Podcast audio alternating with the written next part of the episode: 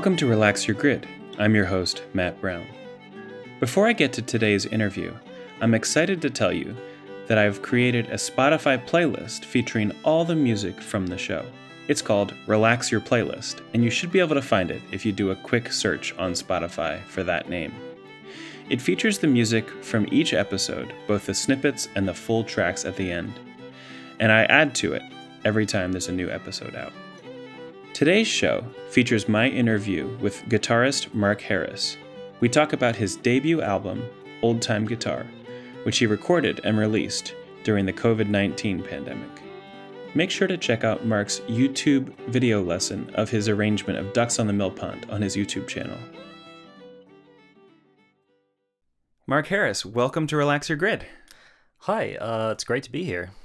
So, we're recording in Fort Collins, Colorado, where we now both live. I met you, though, when I still lived in Denver, mm-hmm. and this was before a pandemic ravaged our, our, our world. Um, and you and Dominica, your wife, who plays cello, came to the old time jam that I briefly held at the People's Building, a wonderful art space in Aurora, Colorado. Do you remember how we got from you coming to the old time jam with Dominica to me encouraging you to make a record and then now having this beautiful guitar record out in the world?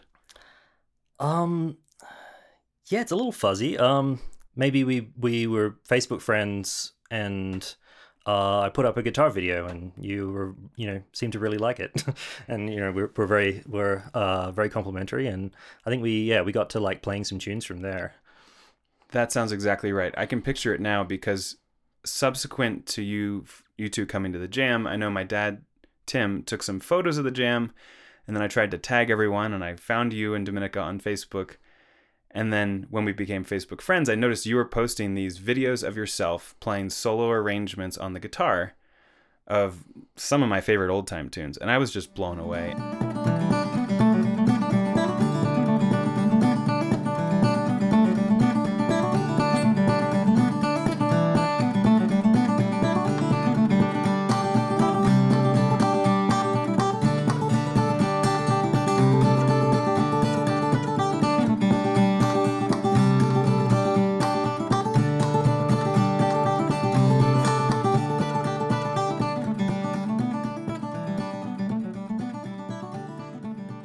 Reason I'm so excited to have you on the on the pod is that you play the guitar in a way that I've always wanted someone to play the guitar for old time music. Um, and the problem for me is, as much as I love bluegrass in so many ways, the problem for me is the bluegrass guitar approach. So, this morning before you you came over to record, I listened down to your whole record again, and I also listened to some Norman Blake and Bryan Sutton and Cody Kilby, and I'd been listening to Jake Work- Workman's new album recently.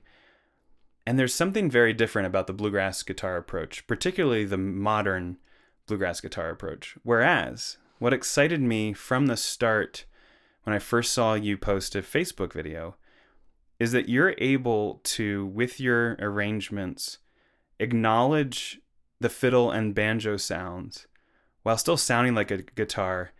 And never once have I heard you play a stereotypical guitar lick in any of your arrangements, even though I know you used to play some bluegrass. Mm-hmm. Yeah.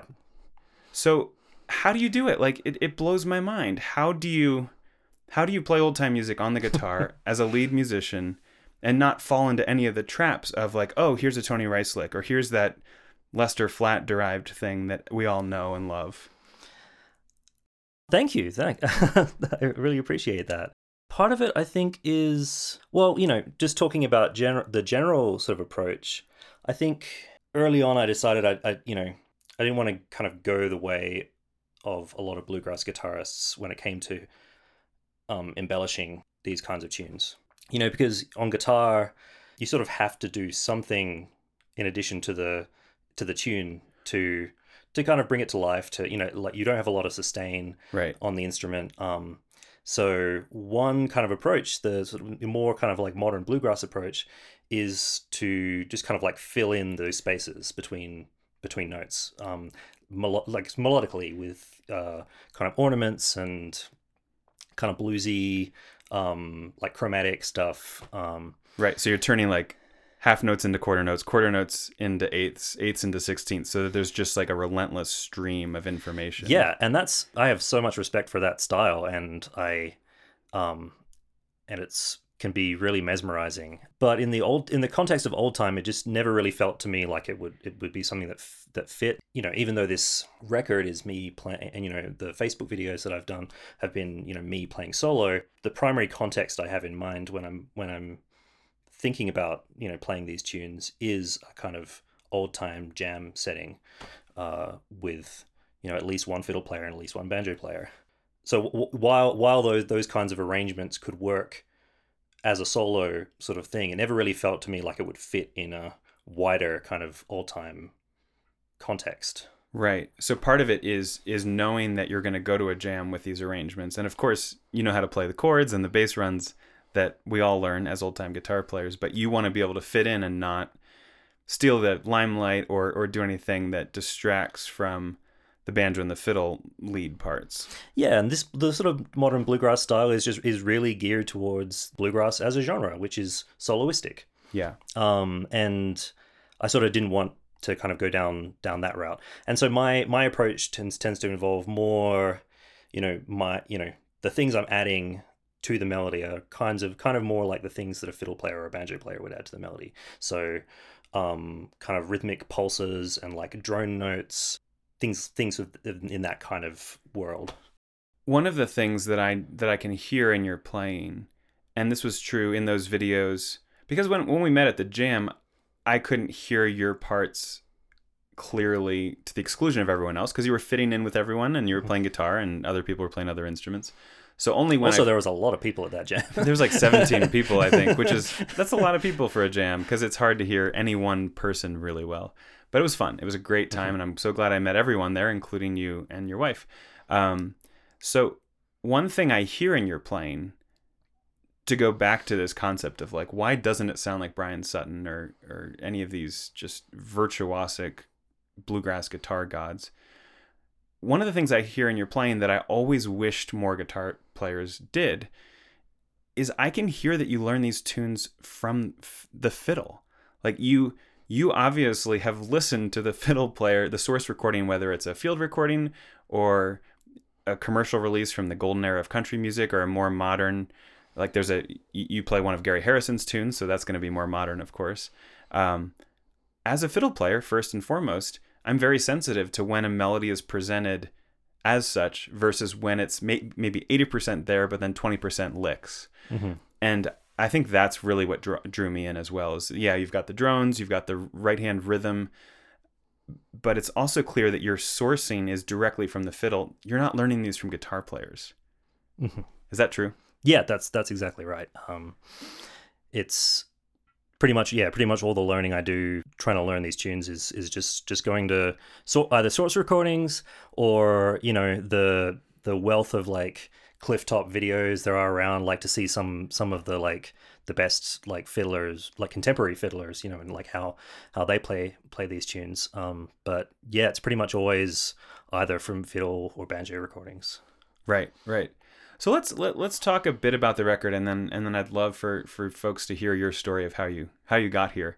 Um, I don't know if you can notice, uh, dear listener, but Mark has a slightly different accent than I do, so you might be wondering which continent he's from. Um, and that that will be revealed before we conclude, um, but we're not going to tell you yet.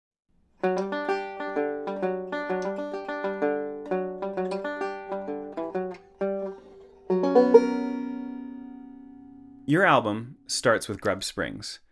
Speaking of great fiddle sources, uh, comes from W.E. Claunch, one of my favorite fiddle recordings from from that era. Not just because I put this song as the first song on my first record, do I love that it's the first song on your first record, but um, tell us a little bit about about what's going on here. We'll play a clip in a second, but um, what what do you have going on in your guitar part? Well, first of all, I, I also love the the source recording of this one. The fiddling is, you know, amazing.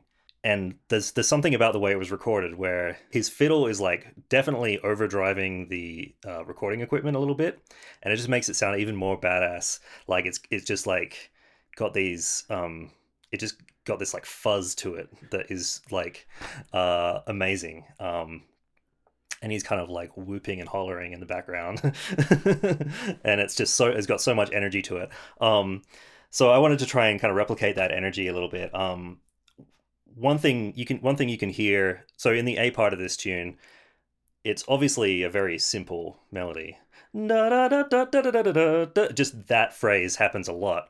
Um, so uh, and that's definitely something that if I just played that melody on guitar, it would not be very, very interesting. Um, so uh, one thing you can hear me doing is sort of like a banjo-inspired thing where I'm, um, it's in the key of A, and I'm I'm kind of between uh, those melody notes, um, those longer melody notes, the da da da da. I'm sort of bouncing back and forth between those notes on lower strings, and then my open high E string just to get sort of like uh, a sort of um, like banjo droning kind of effect, kind of going back and forth between you know to the thumb drone. Awesome, awesome. I love it.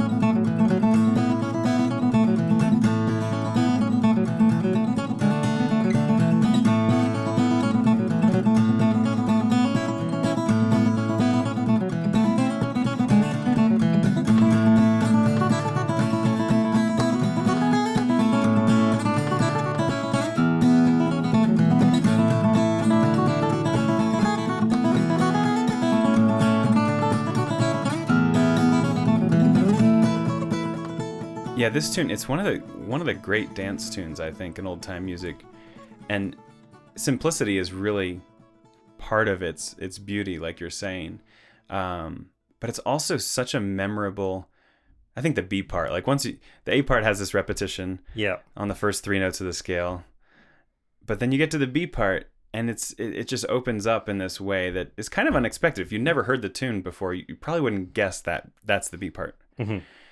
And, and it's a highly successful tune in that when you hear the A part plus the B part, you got a whole piece of music, and it's it's very satisfying. And then you just need to hear the tune again and again and again. uh-huh. And I love that this opens your record because it's a it's a common tune at jams anymore and a great tune you might hear at a square dance or a contra dance if the band is an old time band. Um, but it also shows like it immediately from the first seconds shows your style. Like we hear we hear the rhythm of your right hand, we hear the drones, we hear the faithful but not slavish interpretation of the melody and just all the great variations even micro variations on the melody like a fiddler would have like a banjo player would have um, so it's part of me just wanted to make this podcast the entire album just playing from top to bottom but i realized i should probably ask you some questions about it um, before we go on to any other tracks on the record though what do you remember what the very first song you ever learned on the guitar would have been Oh man, I'm sure it was something my dad taught me. Um, so it could have been. I I, I honestly can't remember remember uh, right now. It could have been like a Neil Young song. You know, just something with a couple of open chords. yeah Um, that that's likely, but uh, I can't remember the specific song. I think when I first got into guitar, I was into like Green Day and The Offspring and all those kinds of those kinds of bands. So it could have been a song by them too. Nice, nice. What led you t- from the Neil Young, Green Day, Offspring world, you know that genre. that that world, whatever you call it? How did you get from there to W. E. Claunch and Gary Harrison and John Morgan Salyer? What what's the journey? So I guess just growing up, I always had a sort of an affinity for playing acoustic guitar that I kind of dipped in and out of, you know, as a you know in my like obligatory like metal phase and stuff like that. But but um you know my dad played acoustic guitar and I I kind of would that was kind of often the, the sort of default for me. And as I as I got older, um, and my musical tastes kind of evolved, I started to get more into into these genres that were that were kind of primarily acoustic, um, into kind of folk and you know broadly folk and Americana style style things. Um, uh, my dad got me into Gillian Welch and David Rawlings, which was um, a kind of big step in in that direction. Yeah, um, that's pretty close. Yeah, yeah, and uh, um, and also you know more like finger style folk and blues guitarists, people like Chris Smither. Um, so I, uh, so that's kind of where I was coming from. Um, uh, and then and then you know from there, um, you know definitely you know Gillian Welch and David Rawlings being the the kind of gateway drug into uh, more kind of traditional bluegrass and stuff like that. And you know, obviously, learning to do you know, uh, learning to get around on the guitar with a like flat picking, that's kind of that's it's you know that's a whole world. Um, and so I was I was kind of in in that sort of place for a while. Um, but then that in turn kind of got me into listening to um, more uh, more old time kind of influenced players. You know, people like um, Brittany Haas. Um, you know, people and and you know, straight up old time people like Bruce Molsky. Um, you know, and just kind of you know those those kinds of players who were really steeped in old time, but you you could you could come across without being you know without having like gone to Clifftop or without like necessarily knowing much about about old time music, and so they they were kind of the precipitating thing there for kind of getting getting more specifically into like out of the kind of bluegrass world and into the old time world. So you mentioned Clifftop. For those who don't know, it's it's like the old time music mecca. It's it's the Appalachian String Band Music Festival, and it happens in Clifftop, West Virginia. I went to it as a kid when it was still a pretty small gathering, but it has now grown into this massive affair where anyone who loves old time music and has the means tries to go from mm-hmm. anywhere in the world. I mean, there are people there are people who journey from rather far afield to get to this part of West Virginia. It's a beautiful part of the country. Um, have you and Dominica gone? Not yet. No. Okay, but of course on YouTube now, through the wonders of technology, someone like Mark can find or or the listener, you can you can search for videos of old time tunes and you'll come across jams that people have filmed at Clifftop and incredible renditions of music played sometimes by professional musicians, sometimes by hobbyists who might be on the level of a professional musician but who have a, a day job of their own. Um, I grew up surrounded by people who loved old time music, but very few of them made it their vocation. Mm-hmm. And you mentioned Bruce Molsky. Bruce became one of my fiddle teachers, but when I first met him, he was still working as an engineer. Mm-hmm. Um, and then at, in the same time that I was getting to know him and learn from him was when he was starting to transition into um, full time music mode. And now he, he certainly has embodied that for so long now. It, it's kind of, he is probably the most ubiquitous old time mm-hmm. musician and Definitely. particularly fiddler, like you say. And then proteges of his like Brittany Haas, um, and many, many more. I mean, he's one of my biggest influences. Like we are everywhere playing old time music, and and thanks in large part to his accessibility mm-hmm. and his his generosity and his great teaching, because he you can find him at music camps and workshops. This is of course without COVID, um, and he's also a, a professor at Berklee College of Music in Boston. So for those who are college bound, um, you might see Bruce there.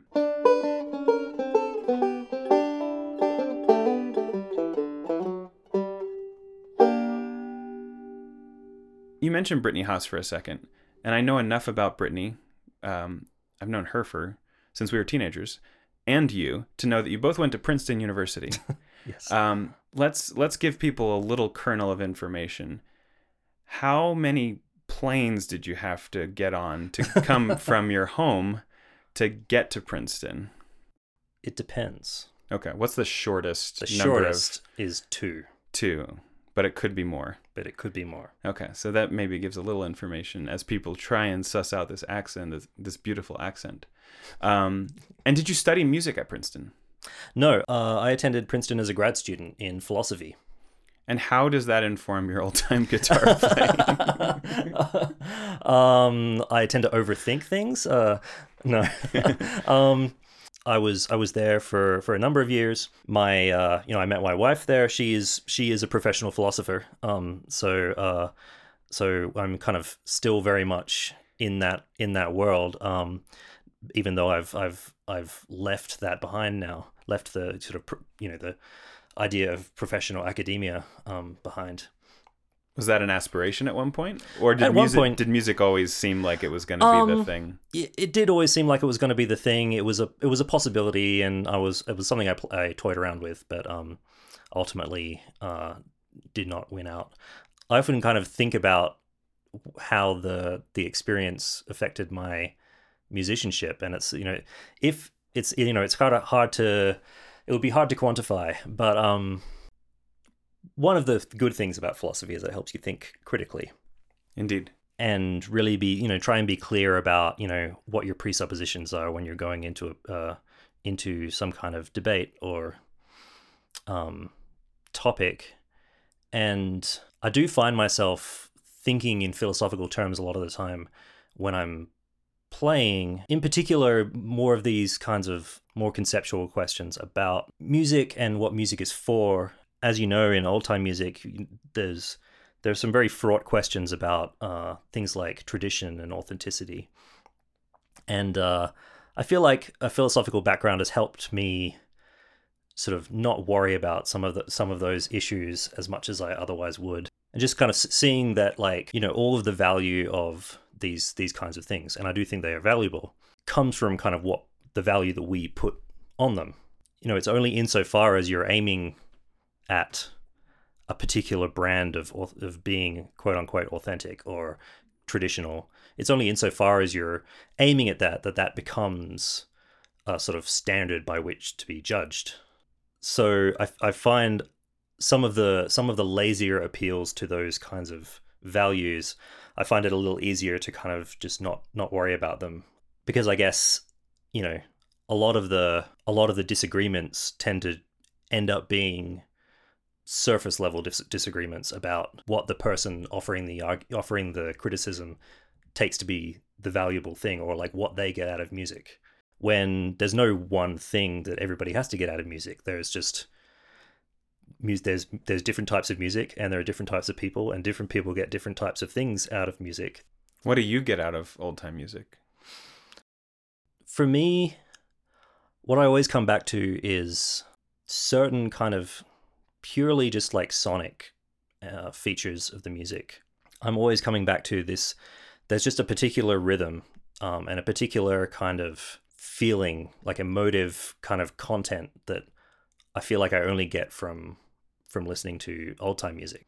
And it, of course, it's connected to other more social things like the you know the the music being communal, having this really strong community spirit behind it. But I always keep coming back to just the just the sounds that I that are there that I can't I feel like I can't get anywhere else. I happen to know that you're quite a fan of Dua Lipa. yes. What do you get out of her music that is different than you get out of old time music? Yeah, again, it's it's it's just it scratches a completely different itch. Yeah. And um, for yeah, th- there's there's definitely you know when you when you kind of say you're into old time music, there's definitely a a kind of there's a set of assumptions that sort of come come to mind that you're a sort of you're like philosophically a traditionalist. You think right. that was when music was music or something like that. And i completely disagree.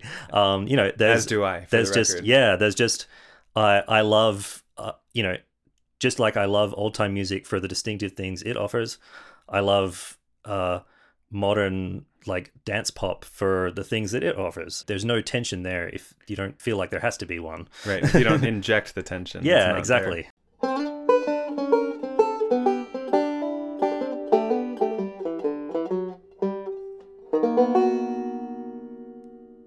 You are the first person I've ever heard say that you worry less thanks to your philosophical training about whatever topic rather than worrying more. I feel like I was taught to just worry more accurately or efficiently. but I do like this this line of thought here that that there is an application of that graduate work that you did in terms of how you approach your place in the music and how you approach music and its value and its um, its purposes and, and and what itches different genres or artists scratch for you. Um, when you were sitting down to arrange a great fiddle or banjo tune, um, what's usually your first step? Like talk us talk to us a little bit about your process when you've stumbled across a cool recording, whether it's YouTube or Spotify or wherever. What what do you do? The first step is often just kind of like plotting out the tune, seeing where it's gonna fall and where like on the guitar. There tend to be depending on the key, there tend to be at least like now that I've been sort of playing in this style a while, uh, there there tend to be certain positions and certain places where I know I can I can get a lot of melody notes and then also get some like open strings ringing or some drone notes. So I'll tend to just sort of default to a few of those different positions and just sort of try things out. You know, oh, how does this phrase sound if I play it with a you know, say I'm on a G tune? Like, oh, how does this like D E F phrase sound when I have a high G above it, um, or how does it sound if I'm playing more in kind of a first position? And uh, you know things like that where I'm I'm I'm trying to see how how I can best sort of string things together in a way that's going to be that's going to be sound like smooth. Um you know because that's one of that's one of the things like I'm picking every you know almost every individual note and part of what I'm doing is I'm like like I'm trying to make it sound like I'm not doing that a little bit. Right, because like, a fiddler would be slurring. Yeah. Con- connecting notes and phrases and you're now learning the fiddle. So you you viscerally know what that feels like to group several notes in kind of almost like you're falling down the stairs. Like there's like this momentum.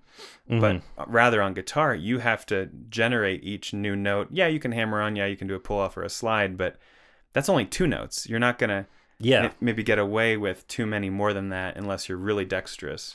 Yeah so like part of it i think what goes through my head is like how can this sit on the guitar in a way that the natural phrasing is going to come out in a, in a nice way? Right. like I'm, my string where my string change is going to happen in the right place um uh that's you know not going to you know make the picking awkward in such a way that that the notes i you know, I get weird accents on certain notes, and yeah, so it's like a lot of it is trying to cover up some of some of that, uh, some of those kind of just like technical necessities of flat picking on a guitar, right? Um, so that it can have a little bit more of that kind of phrase structure that you would find uh, in like a fiddle part.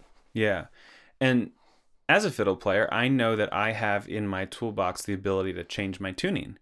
And whether you call it a wildcat key like John Salyer did or just cross tuning, violins and, and, and their various relatives in, in vernacular music around the world have for centuries changed the tuning. It's not just the G, D, A, E from low to high. There are other options. And on this record of yours that I love so much, you don't force yourself to just stay in the box of what is now standard guitar tuning. Um, and that really opens up a world of possibilities. What I found myself doing more and more over time is, uh, well, for, I mean, first of all, I, I'm going into some alternate tunings, but they're they're not really they don't really correspond to. You might expect there to be a lot of these like open chord tunings, open G or open D, um, and there is one track on the album where I use an open open G tuning, but generally um, the kind of things I'm trying, I, I want to be able to do melodically, especially up in in higher range of the instrument. Um, it can it can make things it can make that difficult if I'm if I'm in uh, a pure just open chord tuning. Um, and part of it might just be like I like knowing where everything is when I'm playing when I'm playing these uh, the, some of these melodies um, high up on the instrument. I like I like being able to kind of know where I am. so does that mean you're starting from standard tuning and just maybe changing one string?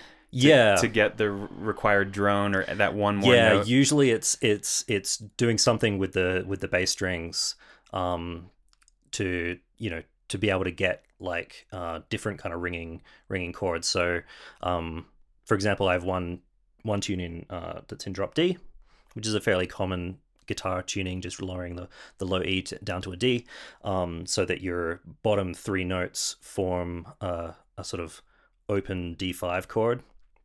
And what track is that? Oh, that's um, Roscoe Parrish's Waltz.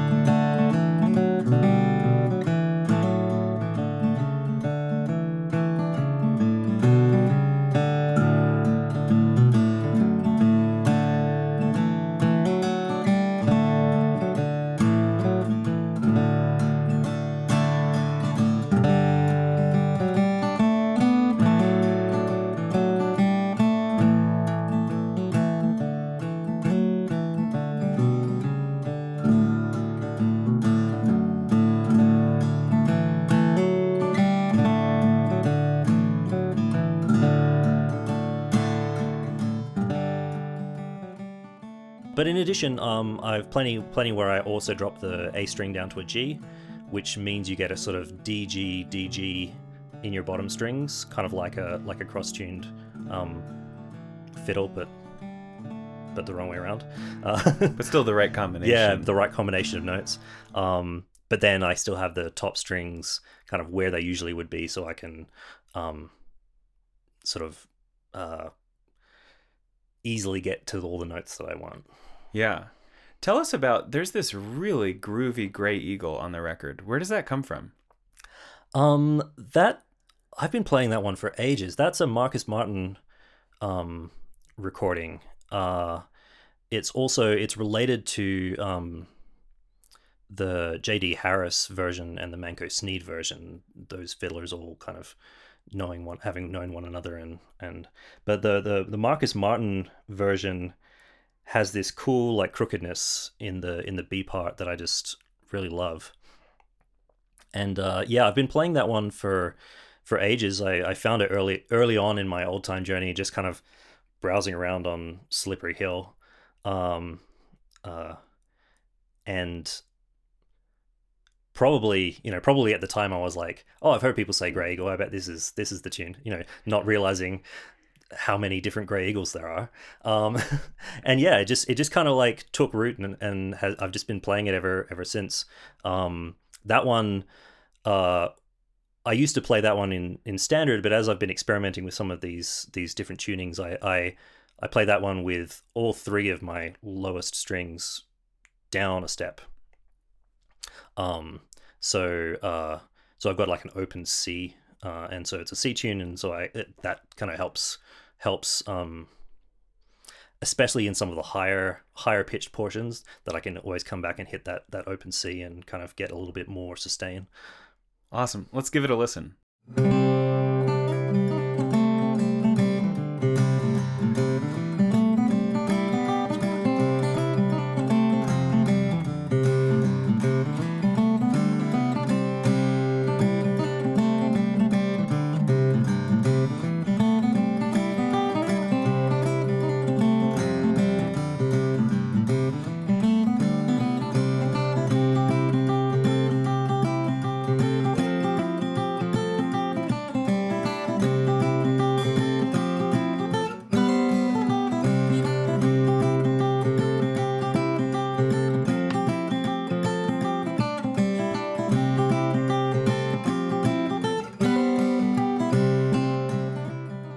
That is such a journey. Then t- talking about, you know, just how tunes are constructed. There is nothing about that tune where I'm like, okay, come on, we got to be done with this. Like, let's move on. it's always like, what's what's gonna happen next? What's gonna happen next? And you get to that B part, and it's so like languid, and and yet you finally get to the high note at the end, and it's both both satisfying and also not quite resolved and it's just a brilliant brilliant choice i'm a huge marcus martin fan his his music is something i discovered when i first started digging a little deeper into old time myself and went to the swannanoa gatherings old time week which is where i met so many of my fiddle teachers Brad Leftwich, Bruce Molsky, Kirk Sutphin, Rayna Gellert. And it was maybe Brad who first told me about Marcus Martin, which is cool because he was from Swannanoa, North Carolina, which is mm-hmm. Right around where Warren Wilson College is, where that, that wonderful week happens. You also do a, a great version of Ducks on the Millpond on this record. And I, I want to mention it because it's one of these tunes that is so common these days that some people don't even play it. It's like, you know, why would you play that tune? Everyone knows it, but you play it so well. And um, you've just released a an instructional video where you show folks your approach. Talk, talk to us a little bit about that that and your uh, and your teaching style. That tune feels like a good felt like a good a good kind of way of introducing people to some of the some of the elements of, of how I play. Um, a lot of the a lot of the A part, you know, just just kind of is really centered on like a just an open D chord, um, and pretty much everything that's happening is is coming from the right hand. So it gives you a really good uh, chance to kind of get get used to some of the um, some of the different you know the different things I'm doing there. And just to jump in about the right hand, in the lesson video you talk about how to get the this kind of rhythmic persistence that involves like your right hand doing a different thing on the downstroke versus the upstroke. You know, mm-hmm. there's a lift off of the strings and there's a there's kind of a knocking or rapping down on the strings, very much like clawhammer banjo. That is so different than anything a bluegrass guitar flat picker would ever do. But part of your style that you talk about, at least for the A part in particular, is this difference between what's what's happening on the downstroke versus the upstroke. Yeah, it's funny. I've, it's something I've come to realize is is is distinctive about the way I play. Um, in particular, that difference in in um, accent between the downstrokes and the upstrokes, and I've only come to realize that just through trying to teach other people. so getting students who, who want to learn um, to play old time tunes in this way, and and then kind of like actually watching my my hand while I'm while I'm playing and, and realizing some of these parallels that you're talking about with with the banjo. Um, so so yeah, it's it's definitely been uh, it's been great uh, for that reason and all other kinds of reasons. Trying to trying to teach this stuff and just kind of um, getting a new perspective on on exactly what I'm doing.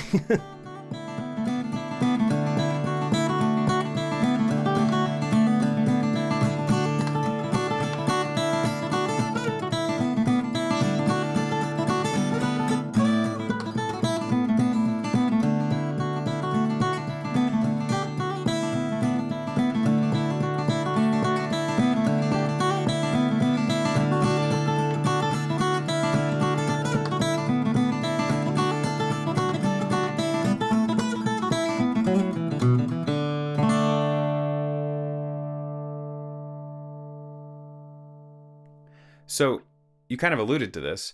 I know you're a great teacher of your old time guitar style, but you also make a living teaching all sorts of other styles of music and several different instruments right now, right? Yeah, most you know, my my specialty is guitar, but I'm, you know, teach various other other fretted string instruments. Um and uh, you know, ukulele, bass and uh, electric bass that is. Um so uh yeah, I'm uh I've that's one of the be- one of the benefits of having had such a kind of circuitous musical journey is that I've picked up a little of a lot of different things along the way. So it's been um, so yeah, it's a lot of fun getting to you know teach uh, blues guitar playing or um, uh, fingerstyle kind of folk guitar or swing jazz, and you know just uh, so so that's kind of gives gives a lot of variety to my to my day. Yeah, so you're never bored, it sounds like. yeah. Have you ever thought about arranging one of these guitar fiddle tunes as a fingerstyle piece rather than flat picked? That has occurred to me. Um, there's this thread in, in Irish music of guitar players doing fingerstyle arrangements of reels and jigs and sort of things like that. So the the kind of parallel in old time music definitely has has occurred to me. Part of why I haven't gone that route is once again, I think the primary kind of context that I have in mind being this kind of old time jam scenario. Right. and a lot of my a lot of my kind of uh, the things I've tried to develop in my playing have been to have the guitar sound more rhythmic and bigger and like more have more sustain and uh, as beautiful as fingerstyle arrangements of traditional tunes can be that's kind of going in the other direction of this more Exactly. more uh, solo guitar um, sort of uh, delicate sort of thing which at least just for me has not been kind of where I want to be going with this I will point out to you, Mark, though, I don't know if you noticed this, but you made a solo record. So uh, you are not delicate in the pretentious sort of way at all. There is delicacy in how you execute this the the most sweet melodies on this record, but um, you have entered the, the world of of Bandcamp and Spotify with this initial offering as a solo old time guitar player. So I I want to give you permission right here. If you ever are tempted to arrange something for fingerstyle old time guitar, I think you're allowed to. yeah But maybe, yeah, I see your point. It probably wouldn't go over well at the jam, or it would just be inaudible at the jam, which is no one wants to be inaudible in the long run. Maybe when you're first starting, you want to go to a jam and have low impact. But I, I hear what you're saying.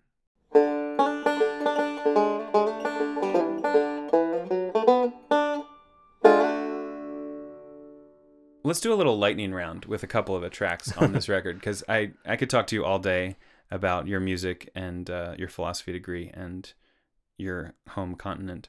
Tell us a little bit about Benton's Dream. That one that one's fun. Um it's the challenge with that tune is how bluesy Benton Flippen's playing is and how how many of these kind of little slides and stuff he, he gets in there. And so trying to replicate that on guitar can be can be tricky. Um I'm I do as much as I can on this this track with you know li- little bends here and there. Um It's very convincing. Thank you. Most a modal tunes like this one, you're you you have this this choice as a fretted instrument. Am I going to hit the the the minor third or the major third? Because often the fiddler is somewhere in between. Right. So in this key, C sharp or C natural, or because you don't have you don't have a middle ground between those two frets per se. No. Uh, so Nothing dependable, at least. Um, so a lot of the time I'm I'm I'm trying I'm trying to kind of split the difference by bending a C natural a little bit Toward a C uh, sharp. toward a C sharp. Um, so figuring out exactly how to approach tunes like this took me a while. Um, but I've I've found a kind of certain kind of like hand position where I I feel like I can get uh, most of what I need. There's something just so fun about the this tune uh, and the B part where you just get to sit on this this uh, G note for forever it seems and you know so that's re- it's really fun uh it's you get that great kind of building of tension um over the course of that that section right. When is it ever going to resolve back to one?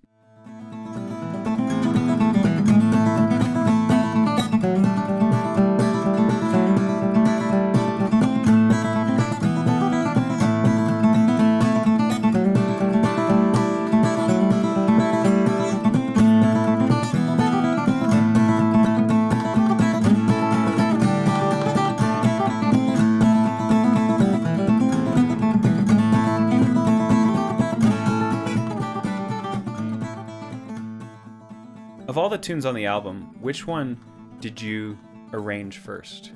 i think grub springs is an, another one of those tunes that i've been playing forever. And the arrangement has changed in some small details but the the broad strokes of it have remained pretty pretty consistent. Um so that that tune was kind of a no-brainer. It's always felt like it really uh you know it, really sounded good in that that particular arrangement. Um and yeah that was I would- I would say that tune was even even kind of one of the tunes that helped me develop a lot of the a lot of the techniques and and things that I that I um go on to use on on a lot of the other other tunes That's so cool. It's a it's a great example of your style, and I it's one of the best examples of your ability to present the melody in two different octaves and really really create a new texture without leaving home like you're still playing like the a part for example the the pattern of the a b c sharp over and over again um, but to hear it in a new octave and with a different drone combination and a different timbre to the sound because you're up the octave and closer to the sound hole. And um, yeah it just it allows you it allows you this variety of sounds that i think is it makes a solo guitar record like yours so listenable and so fun from top to bottom. And like patrick alberg's that i talked about in my first episode um, there's never a moment when i'm like wishing something new, different would happen. Like i'm so content to just hear you play guitar for the entire record and i can't wait for the next one and the one after that Thank you. um, so yeah i I think you've you've really achieved something remarkable. This is this is an an exaggeration, but not much of one. If I was trying to think of of your potential for impact on the old time world and the guitar world, and this seems like it could have the kind of ramifications that Mother Maybelle Carter's guitar style has done, where people.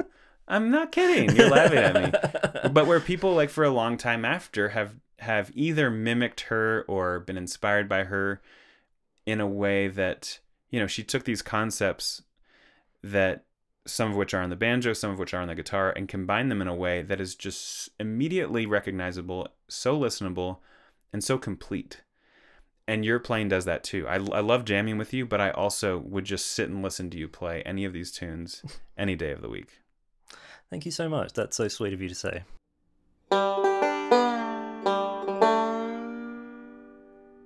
People have been waiting the whole episode to know where you grew up.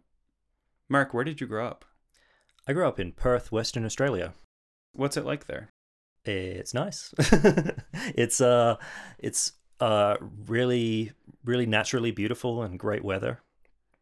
Um it's uh it's a it's a fair sized city, but it still has a little little bit of a small town vibe to it, which uh I could probably appreciate now. Growing up, it was a little felt a little stifling. It's very isolated from from other population centers in Australia, um, so it's uh, it it has a feeling of being a little a little dis- disconnected, uh, especially if you know um, if you're a musician. Right. The music scene, you know, the music scene there uh, tends to be sort of very close knit, but then it's hard to to expand and and uh, make contacts in other other kind of cities. So um, so yeah, I uh, I loved growing up there, but there was there was also also things that that uh, that made me want to get out and explore the world a little bit more. Things like old time music and philosophy. exactly.